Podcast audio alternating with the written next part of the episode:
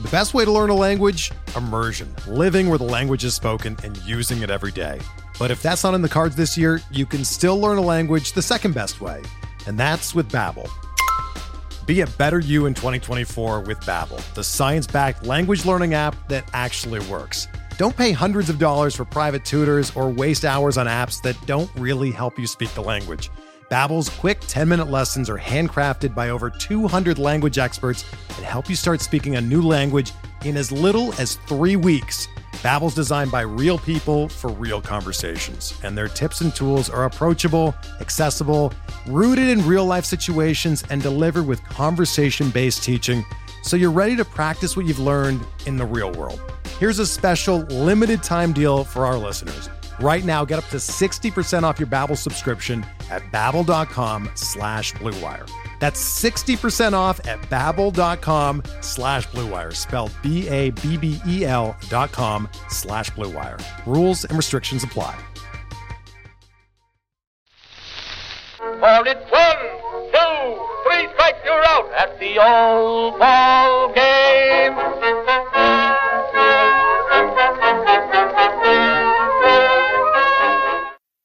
Welcome back to Short Hops and Tall Tales, a Pitcher List podcast highlighting the weird, funny, and bizarre elements of baseball that make America's pastime special. Uh, my co-host Brandon is actually out today, uh, so I'm joined by Pitcher List own Dave Sherman. Now, Dave is an Across the Seams manager here at PL and the host of the Across the Seams podcast, along with Daniel McDonald, uh, and just all around really cool guy. Uh, Dave, welcome to the podcast. We're super glad to have you here. Thanks for having me, man. Um, so I know, I know, you know, across the seams, it's a little bit. Th- this might be a little bit of a change of pace. Uh, what are you, you, excited? Like, uh, where where are you coming from on this one? oh yeah, I, I'm excited. And I actually think that I mean our podcast kind of go hand in hand in a sense because across the seams really is the op-ed side of Pitcher List. It's where we get to dive into the narratives and the stories and the little nuances to the game that make us all happy. I mean, it's, uh, we love baseball kind of sprung out of our across the seams section to begin with. And that might be my favorite section of the site at this point. Uh, so you know what? I, I, think it's a it's a natural flow of the conversation from across the seams here to join you on short hops and tall tales. All right. Well, we do have narratives and stories uh, on tap. But first, uh, or actually, yeah, I'll give you the rundown real quick. So we're going to kick things off uh, talking about Rube Waddell. Uh, and you may have heard of him, you may not have, seeing as he's a ball player from like 1900. Uh, but he has a ton of colorful stories we're going to get into in just a few seconds. We're bringing back the uh, the pickle jar once again with a super weird term, possibly the weirdest one I've ever heard in baseball. We'll get to that later. Then we're going to finish things off with our the return of our game, keep extend cut or uh, excuse me, rent extend cut uh, with Chipper Jones, Adrian Beltre, and Derek Jeter. But first, Dave, I have to put you through the trial by fire, of course, uh, with a quick trivia question. Uh, okay. Now, you might know this, you might not, but who was the first baseball player to appear on a Wheaties cereal box? first baseball player to appear on a Wheaties cereal box. So, I mean, the real question is how far back do Wheaties boxes go? Right? Because I really don't know. I mean, the first name that I want to say is like Willie Mays, but I don't know that Wheaties okay. boxes are that old. oh, you're gonna be you're gonna be surprised. Do you want a hint? Sure. Uh, he played for uh, the team on your ball cap. That is the New York Yankees. For those of you who cannot see Dave. Okay, so I'm actually gonna think much older than. Um, some reason I don't think it's Babe Ruth. I'm gonna go with Joe DiMaggio. Oh, you were so close. It was Lou, Lou Gehrig. Oh, Lou, Lou Gehrig. Gehrig. Damn it. you were so close. Yeah. Who knew Wheaties were that old? Lou Gehrig in yeah. 1934 was the first athlete, period, to be featured on a Wheaties cereal box. Huh. Right? It's just I don't know. I, right. I, saw that when I was when I was looking for trivia. I was like, I had no idea that Wheaties were that old. I mean, mm-hmm. have, are you a big Wheaties guy? I feel like that's I've never really tried them. I feel like it was a big thing in like uh, the 90s and early 2000s. Yeah. You'd see commercials for Wheaties or like, oh, the athlete's going to be on the Wheaties box. Like, I remember it's not baseball, but seeing Yeah. D2, the Mighty Ducks, and like, it's a huge deal that they get put on a Wheaties box. And as a kid, I cared for some reason. Of course. And then it just stopped being a thing. It's it's really weird because I think the most iconic Wheaties cereal cover I can remember was Michael Phelps and all the like Beijing gold medals I think he had on Okay. him. Um, I think that's that's the is there. Do you think of the Mighty Ducks when you think of Wheaties, or is there another athlete that that kind of comes to mind first? Honestly, it's sad, but that's the first thing that comes to mind. Uh, I also think of like Tiger Woods. Good one. Yeah, yeah, it's a Uh, classic. Yeah, but th- there's a reason I think back in that stretch because that's when it used to be a thing, and now no one cares about who's on the Wheaties box. Yeah, it's it's that I just find that to be a really interesting part of just like American sports culture Mm-hmm. for some reason.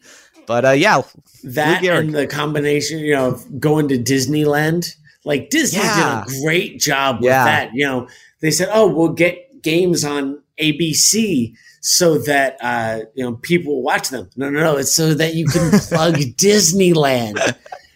They, they oh, they just buried the lead the whole time. Yep, that those Disney people, they're uh, they're devious, that's for sure.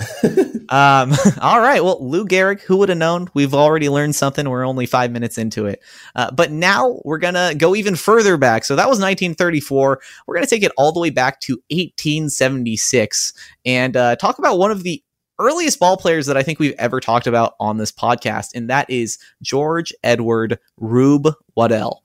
Um, so, like I said, one of the oldest guys. Great baseball name, just to start off, right? Uh, that is fantastic. Uh, I feel like if we're talking about a player from the dead ball era and he doesn't have a funky nickname, I don't care. Oh, we've we've got we've had some great nicknames on this on this podcast. Uh, like Boots Poffenberger, who very similar, right? Like that doesn't sound like a real like that's so far in a way just so ridiculous. But uh, so Rube Waddell um, was very similar to Boots Poffenberger, who's a uh, pitcher that we covered all the way back in episode seven. Uh, so if you want that background, uh, if you're listening, go check out episode seven and Boots Poffenberger. I tr- I promise you will not regret it. One of the cr- just wildest baseball players of all time. Uh, but now we're talking about Rube Waddell, who was a pitcher uh, from 1897 to 1910. And like Boots Poffenberger, he was described as having just a golden arm, along with the emotional maturity of a child, uh, to put it lightly. And if you quickly Google, just before we get into the discussion about this guy, if you Google Rube Waddell, he looks just like Bill Hader. It is uncanny. so, so if you're listening to this, imagine this this player. It's just Bill Hader doing all these these stunts, right? Because it's it's. I think that's going to be the most enjoying way to think about it. Okay. Uh, ever since you told me the name, it's I've been trying to figure out where I've heard it. Is this the guy that like would just wander off a baseball field at any given time because there was like an ambulance? Oh yeah, yeah. We'll we'll get into that for sure. But he okay. did. He I'm had, so excited now. yeah, he had a a, a real uh, passion for for fire trucks and fire in general. Okay, so Bill Hader went back in time yes. to troll people in the you know in 2021 by reading baseball stories like that's not real. There's no way a person did that. That's obviously what's happening here, right? It's actually Bill Hader. he could honestly this just this whole career sounds like an SNL skit. Like it really does. like we'll get into it. So so yeah, let's talk about the career for a second. So we're and I'm going to preface this usually we talk about in depth like, you know, this, you know, he did this in this season. I'm going to preface this with some general stats uh, before we get into the real crazy stuff that he gets into Mhm. just cuz I want you to know this is a Hall of Fame pitcher. Rube Waddell had a Hall of Fame career on the field and at one point was considered by Connie Mack to be the greatest pitcher in the game. Like this isn't some some like, you know, I, I don't know, middling kind of player that had some this is like Bartolo Colon. No, an exactly. actual player. exactly, Exactly. Hall of Famer. Yeah. Um, so just real brief snapshot of his career. Uh, he went 193 and 143 with 2,316 strikeouts in just under 3,000 innings. Uh, he was considered by many to be the first real strikeout pitcher in that he led the league for six straight seasons from uh, 1902 to 1907 and cleared 300 strikeouts twice. Now, mind you, this is in the dead ball era. Yeah, that's This a lot of happen. strikeouts for that era. That's a lot of strikeouts for this era. like, yeah. well, okay, maybe not a lot, but like it's uh, for the dead ball era. Like, like that's that's like Ty Cobb. Like we're we're hitting to the opposite field. We're not hitting home runs. There's not even a fence half the time. Like like contact, contact, contact. It's incredible. and he put about. up an elite ERA while doing that. Oh, you bet. He had a, uh career 216 ERA, which once again, they're all suppressed because dead ball era, but his adjusted yeah, ERA. but yeah, to be a strikeout machine in that era, in addition to not allowing a ton of runs, like yeah. Well, like I said, he cleared 300 strikeouts twice, and in 1904, he he struck out 349 batters. That outpaced the second place finisher by 110 strikeouts. that does not happen. Like that's a record wow. that is a the single season record for strikeouts uh, post 1900 and that stood uh, for another what is yeah until 1965 when sandy koufax broke it with 382 Damn. so that that's a record that stood beyond the dead ball era yeah. so i want you like i like it's just important to think about all of this in the context uh you know all these following stories in the context that this was legitimately the gr- one of the greatest athletes of his dec of his era so consider You know, just keep I, that in mind I pulled up his stats now, and I'm seeing like 1910 was his last season. He threw 33 innings of 3.55 ERA ball, still a 283 whip. He struck out 16, and he's like, "Oh God, I'm done. I'm a Yeah. terrible pitcher now. 3.55. he's just- washed oh yeah, can't believe he's still in the game. 33 Right. innings shouldn't have let him throw in three. Yeah, and I mean for that reason, like he had a blazing fastball, a disgusting uh, curveball that he had great command over, and Connie Mack, like I said, he called him the best combination of speed and curves of any pitcher who played the game. So, like I said, keep in mind this is the best of the best at this time. But Mhm. like I said, while he had a Hall of Fame record or career on the field, it's what he did off of the field that's really captured the attention of baseball history nerds like myself for years. Uh, so I'm just really quickly going to read off a li- like a list of his like I don't really want to call them accomplishments to be honest with you. Um, fun facts, like feats, yeah, fun facts. We'll go with fun facts, um, and then just just give me your reaction to them. I guess we'll do it live. So. Uh, just to start things off mildly, like he often missed scheduled starts to just go fishing and drinking, and I feel like like our boy Boots Poffenberger did that. I feel like that was a lot more common then um, when you had to work in the off season and like you know on farms. So he, yeah, Mhm. but still frustrating. You're a professional athlete, um, and of course he was fascinated with fire. Um, now there is that legend that you you touched upon uh, briefly earlier that uh, there's a story that Rube Waddell was on the field pitching and a fire truck passed by, or I guess a fire wagon back in the 1900s, right? Um, and you know he, I'm trying to think of the way to say it, but he basically got his attention. And there's this this legend that he like sprinted off the field to chase down this fire truck in the middle of a game. Now, I don't want to be a buzzkill. It's probably not true, but then again, most of this stuff, like, like it's the 1900s. It- we pretty much have to take a lot of this with a grain of salt, right? Mhm. Uh, with the idea that most of this probably embellished. Um, however, so while he, there's no real reports of him actually sprinting off of a diamond. That seems like more of a, an embellishment. He was very fascinated with fire and like regularly did assist firefighters in places like Wisconsin, Philadelphia, Cleveland, and Detroit which is still wild. Like just just if you, if that's the original story and that's ridiculous, like the real life story that he just would regularly help help people fight fires, like That's in- like insane in its own right. right, like like I feel like it's it's a almost a disservice to to lie about or to make up this myth because that's incredible that he did that anyway, right? Mhm. Um, now this is this is great, and this is something that I actually think I read about Satchel Paige doing a couple times. But he would actually occasionally tell his infielders to just leave the field and walk to the bench, and then he would strike out the side in the last inning of a game. That has got to be the the most baller move you can have you can do on a baseball field if you're a pitcher. Like That's just disrespectful to your opponent. That'd start a fight. oh yeah. Can you imagine like Josh Hader just tells the whole Brewers infield to get off the field, and then he strikes out three batters in a row and just like stares into their dugout? I'm pretty sure he'd You- get shot. Do you think a pitcher could could get away with something like this? Like I think if anyone, Degrom, just because of the respect people have for him. But even then, I think people would be trying to fight him. It it's the kind of thing Trevor Bauer would do in the in spring training because he's such Yeah. an idiot. Just an idiot. Uh, I, it would be fun to see, see- some pitcher try it just in spring training, maybe or in like a, a practice where they they have like a, a net in front of them, uh, like a screen, like a Simulated in it, batting uh, practice. Yeah. Guys throw behind just to make sure they don't get killed or anything. Yeah, And just see if they can do it. yeah. But it would be fun to have like a game of how many guys in a row can you strike out and have like a contest between the pitchers. that's pretty. That's actually sounds like a great, really fun way to practice. that sounds really fun. Um, yeah. So allegedly, he only did that in exhibition games. So you know, it's a little, you know, not as cool as being a real game, but still, just a huge move. Um.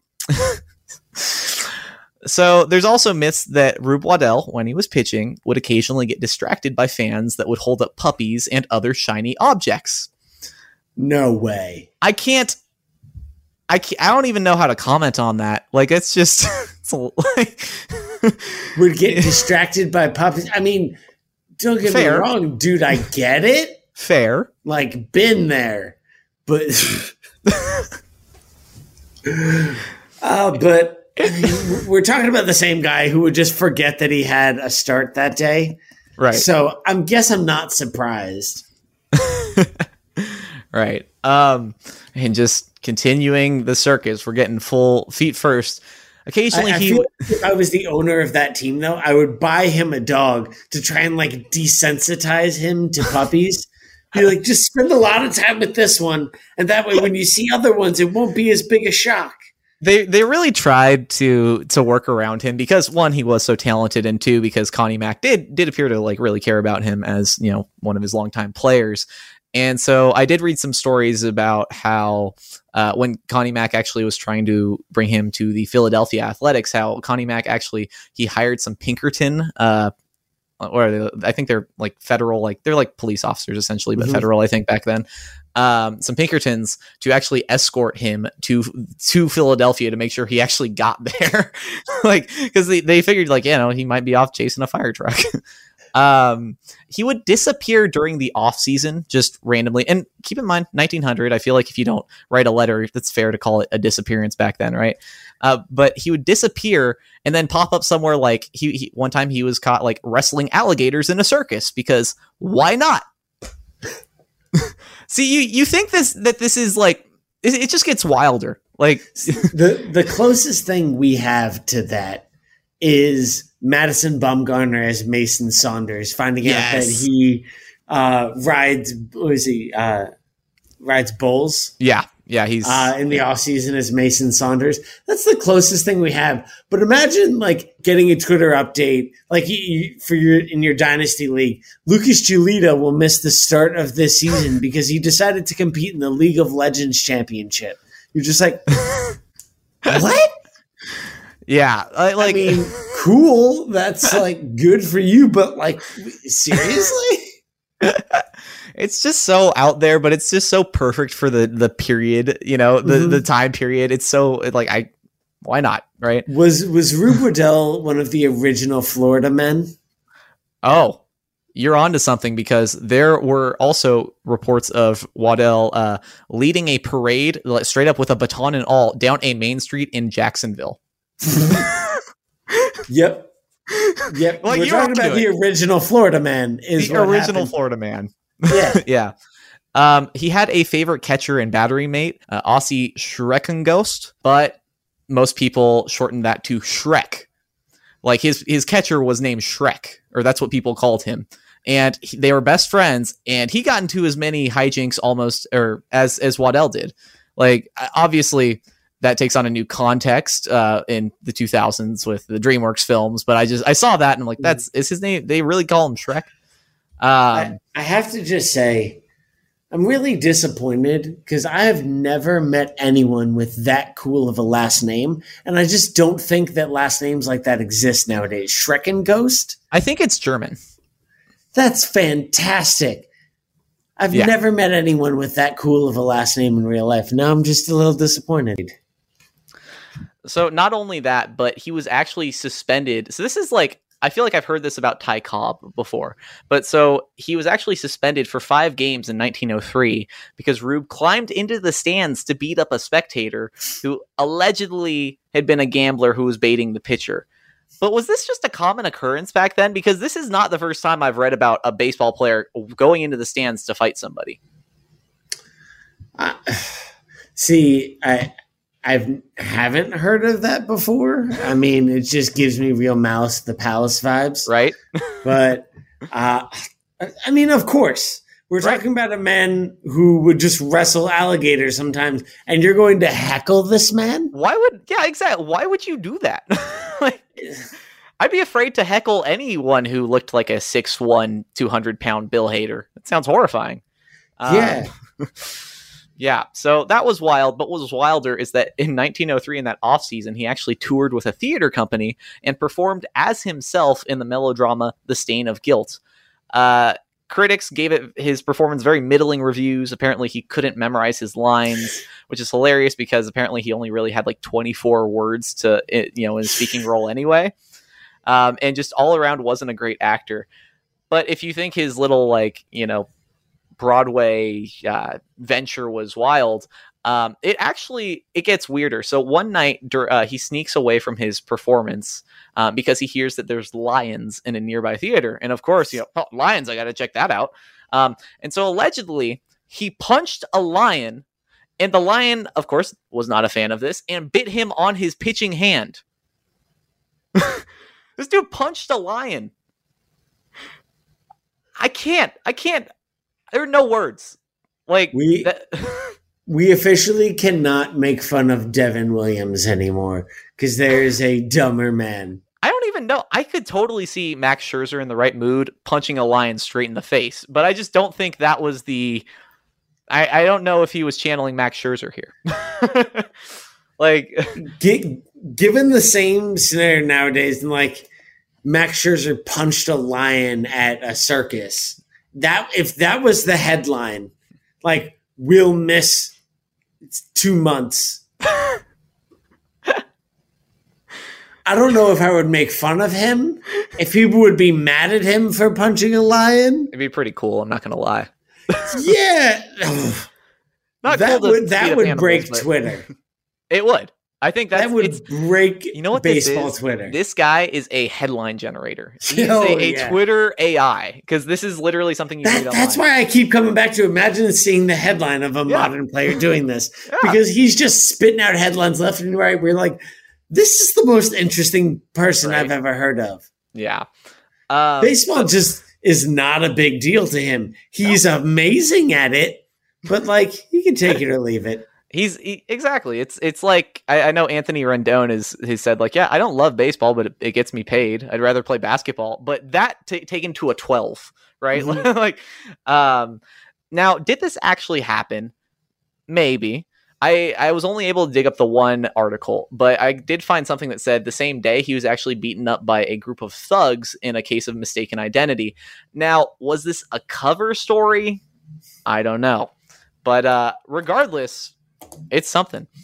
um, now, as we we uh, bring the uh, story of Rube Waddell to a close, uh, we've got a couple more nuggets here that are pretty great. So he pitched a 20 inning. Excuse me. He once pitched a 20 inning marathon in 1905 against Cy Young and won 4 2. After he gets the last out, he does cartwheels off of the mound, which understandable. Your arm must be like beef jerky at this point. like 20 innings. 20 innings. And and you described him as having like a, a decently fast fastball. Yeah. Like, yeah, it was probably not hundred, but like it's probably sitting upper eighties, low Yeah. nineties, where you still can't throw 200 pitches nowadays doing Right. that. what what I'd be interested in is what the game time was for for that particular uh you know day Nine because hours. yeah nine hours but baseball was a lot faster back then you know I you know it, it'd be I feel like it'd be shorter than we think necessarily um but what's great is so after he pitches this marathon he goes around to the bars and trades his uh I'm doing air quotes his game ball for free drinks and now legend has it that there are uh, there were a ton of bartenders back then with the game ball from the 20 inning game. Like, Mhm. how do you come up with this stuff? Um, and then so so then towards the end of his career, uh, things are, are you know slowing up, but he's still great. He actually hurts his shoulder fighting over a straw hat with his teammate in 1905. Uh, it was rumored that he was faking it as part of a bribe, but he really was never the same pitcher afterwards. So I'm inclined to think that he Ah. he really did get hurt fighting over a straw hat, which honestly is the least surprising thing in this career full of of just wild stories. Um, and then unfortunately, he did he you know he died at 37 uh, from a bout with pneumonia back then. Medical care obviously wasn't great, um, but Connie Mack, like I said, he called him the greatest pitcher in the game. And knowing Connie Mack, that is no small compliment. Um, So Rube Waddell, perhaps the only Hall of Famer who's more famous for what he did off of the field than what he did on it. Um, so I, I feel like I need a shower after that, or like like a break. Like that was that was wild. So we're gonna actually take a short break real quick, and we will be back in just a second. Hey, Alex Fast here, and thanks for listening to this podcast on the Pitcher List Podcast Network. If you're a fan, consider supporting all of us by getting a PL Plus subscription, where you're going to get an ad free website and get access to our Discord, where you can talk to all of our podcast hosts and staff. Plus, you can hang out with our incredible Pitcher List community. It's basically a baseball sanctuary year round for as low as $8 a month. You can sign up at pitcherlist.com backslash plus, and you're going to get your first month free with promo code podcast. Also, don't forget to check out everything else we do as well from YouTube videos, live streams, newsletters, off-season articles, TikToks, breakdowns, over 15 baseball podcasts on our network. We can't stop talking about baseball even during the off-season. So sign up for PL Plus today at pitcherlist.com backslash plus and use promo code podcast to get your first month free. All right. Thanks for listening. Let's get back to the show. All right, we're back. Um, and now we're going to go into uh, one of my favorite segments, the recurring pickle jar. Now, for those of you that are first time listeners, the pickle jar is an opportunity to highlight some of our favorite weird baseball jargon and slang, and then pitch it to people who maybe aren't as familiar with the sport as we are. Um, because you get weird slang, you ask somebody who's not familiar to come up with something, you know, what, or they come up with what they think it means, and hilarity ideally ensues.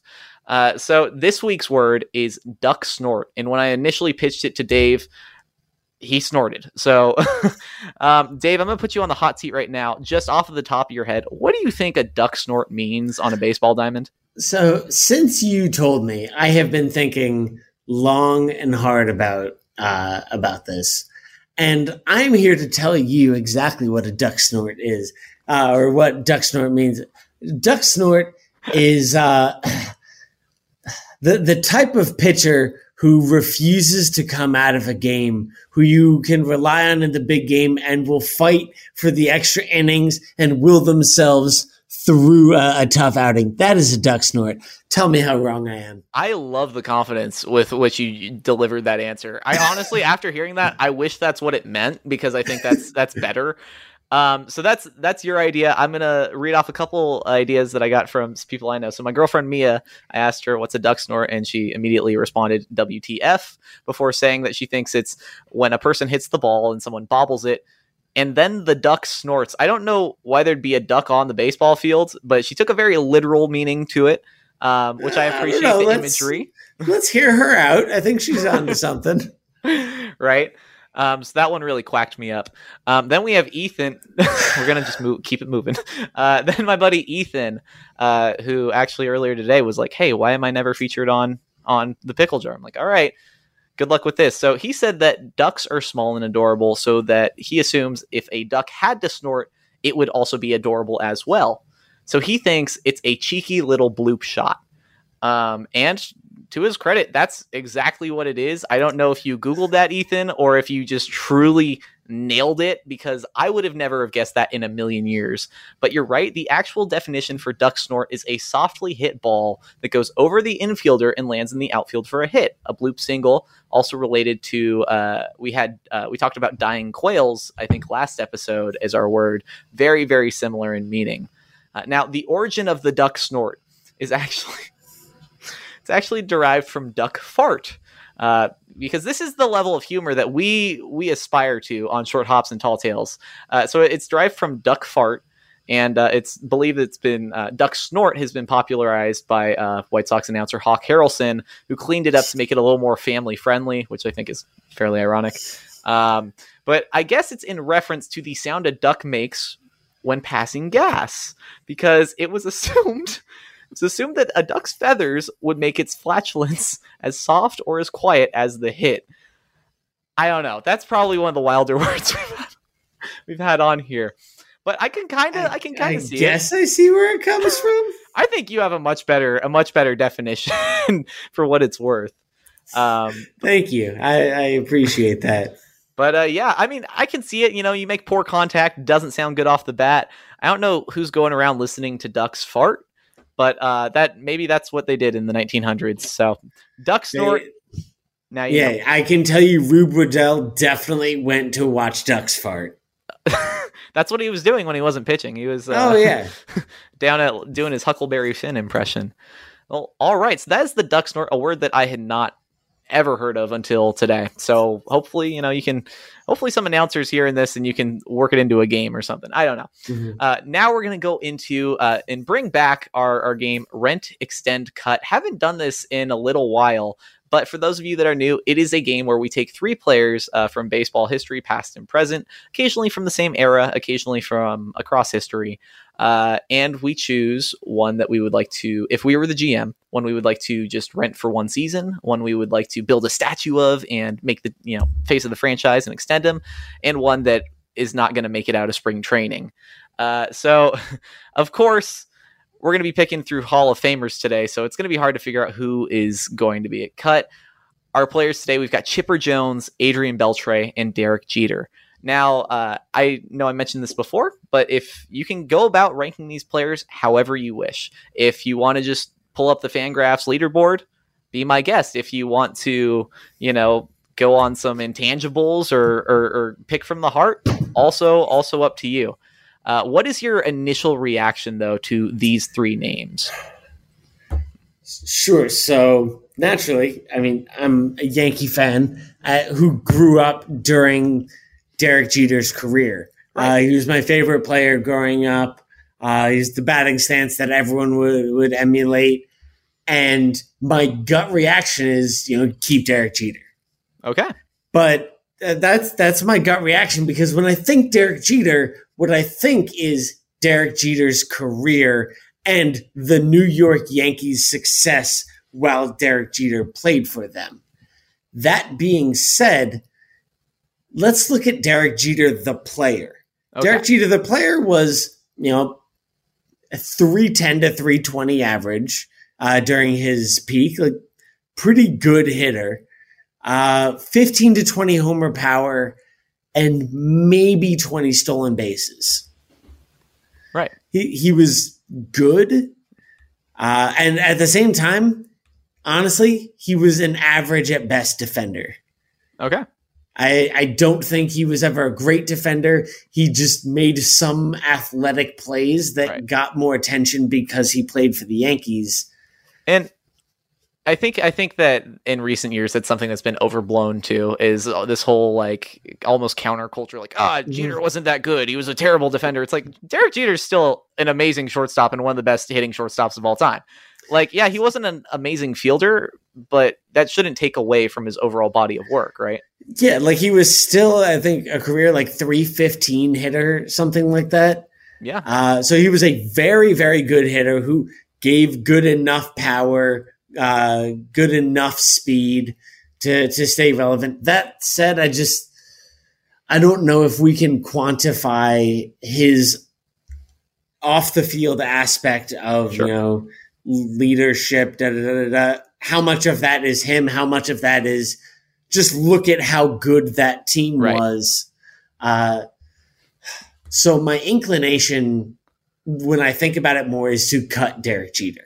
Cut. Wow. Cutting Derek Jeter with the Yankees hat on. Okay, so, that, so that's my inclination as I get uh, further on because I mean he's the lowest in WAR, and that's largely because of his defensive metrics. Mhm. Of the three, I think he for his career ranks out as probably the worst defender position uh, e- exclusive. Right. So obviously he's probably more athletic than Chipper Jones, but Chipper Jones uh, was probably better at third base than Jeter was at shortstop. Okay, that that's a very fair fair. So so Yeah. let's talk about Chipper and Beltre then. Sure. We're cutting Jeter. Now, does does one immediately grab your attention over the other, or do you view them fairly similarly looking back? Because they do play the same position, Mhm. um, and they played in. I mean, there there was some overlap in their careers. Sure. So the the thing is two things that I go back and forth on. Pro Beltre is his, I believe, 27 career DWAR. That Mhm. Beltre is a much much better defender than Chipper Jones. Right. Uh, that being said, Chipper Jones was going to beat Beltre by 30 ish points in batting average and probably 10 home runs. So Chipper's going to be a much bigger force in the lineup. How do you? You're- How how much value do you place on Chipper Jones's switch hitting? I mean, it's definitely a factor. Not it. But it's I think in a game changer. tie break situation, uh, I'll, I'll take the tiebreaker, but I would actually want to look at uh, Beltre's splits, Splits. left and right because if it doesn't matter if he's not a switch hitter, if he still carries a solid split against righties. Exactly. Uh, so w- without looking at that and assuming he didn't have a massive split, then what I'm going to say is I want to keep the guy who is going to be a solid defender year in and year out while still being a good offensive player in Adrian Beltre. Okay. And then let me complement that in a given year to make a title push by adding Chipper Jones to the mix uh, as a middle of the order threat. Okay, that that's a very well reasoned argument, I think, and I I do think when switch hitting is brought up, it it's it's one of those things that it's sounds more impressive than it is. It's very impressive, but it's not as useful, I think, as people seem to kind of argue that it is. Because Mhm. if if if Adrian Beltre hits bet like like I don't have his numbers right in front of me, his splits, but if he hits better off of left handers than you know Chipper Jones or vice versa, when Chipper Jones is hitting from the other side of the plate, I'd, you take Beltre. He has the better numbers. Like it's great. It's really cool that you can hit from both sides of the Mhm. plate. It's really not a game changer to me. Like when I was growing up, definitely like like I thought it was the coolest thing in the world. I still think it's awesome, but Mhm. it's it's it's not as useful as I think it is cool. I guess if if that's how I'm putting it. I think myself, this is a hard one because I just I can't not keep Beltre. I love Beltre, and I don't I don't like. I'm all for you know changing it up and having a different. Okay, Be- before you make that decision, okay, Adrian Beltre for his career against right-handers, 281, 455 slugging, uh, 105 WRC plus. Uh, against left-handers, hit 254 with a 385 slugging and an 80 WRC plus for his Ooh. career. interesting. Yeah.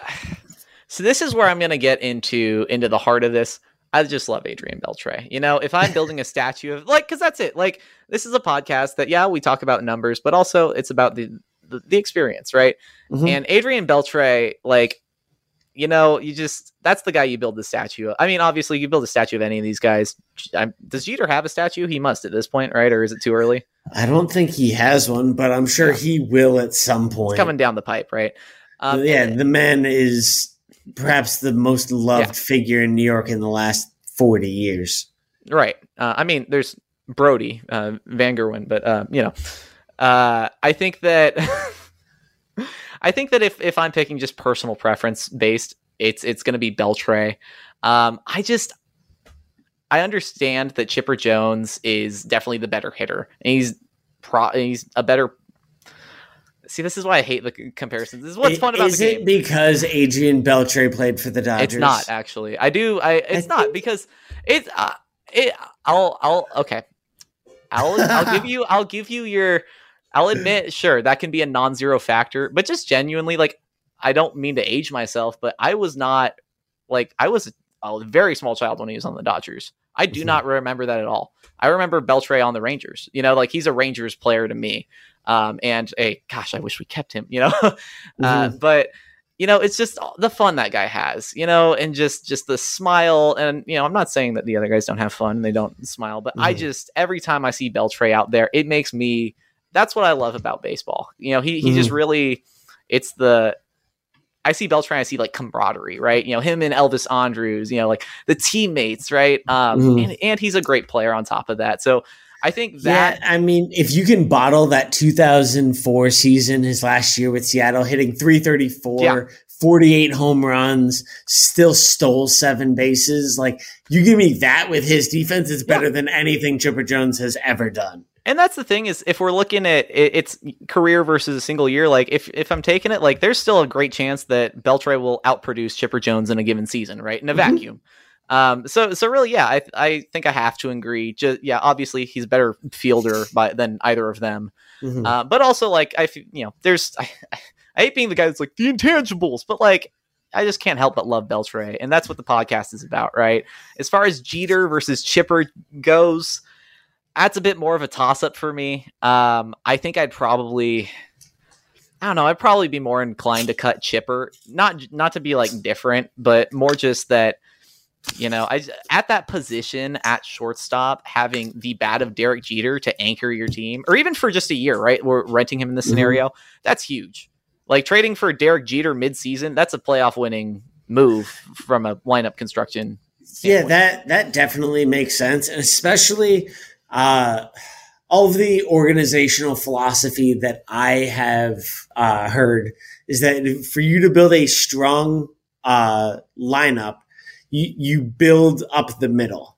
You, Yes. Catcher, second, short, and center field are the most important, and then you can fill out the corners. But if you have the middle of the diamond secured, then that is a very strong foundation. Exactly. You can always find some left fielder to give you 30 bombs and and you know Mhm. hit 220, right? Uh, yeah, or but- some guy to play first. Exactly, exactly. But Derek Jeters don't grow on trees. Um, Oh, oh, I know. yeah, and plus, you know, we'll see what he does with his his GM. You know, actually, I might cut him just so he doesn't, uh, you know, usurp me as the general manager here. Um, but uh, yeah, I think that's my final answer. I'm cutting Chipper. It's probably not the, you know, from a pure number standpoint, probably not the smartest move, you know. Mhm. But I think that's just that, you know, that's what I'm going with. So just for, uh, so you are cutting Jeter, you are renting Chipper, and you're signing Beltre to that big deal. I'm also giving. I'm not happy about it. I'm not Oh, happy about that's it. That's the point. Like these are all great players, and that's the point is to to to just stress out because you're not cutting any of these players. They're all. Hall of Famers. Like that, that's why I picked them. Um, but it's it's it, I I don't know. I just like uh you know comparing guys like this. It's part of the fun of being a baseball fan, right? Amen. Um, exactly.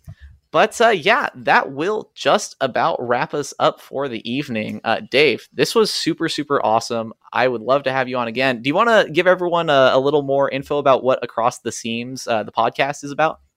Sure. So going back across the seams is our op-ed section of uh, Pitcher List. So Daniel and I, uh, when we get on, like to talk about uh, some of the articles that our across the seams staff has had and try and bring them on if we can uh, to share some of those narrative-driven topics that uh, go on during the season.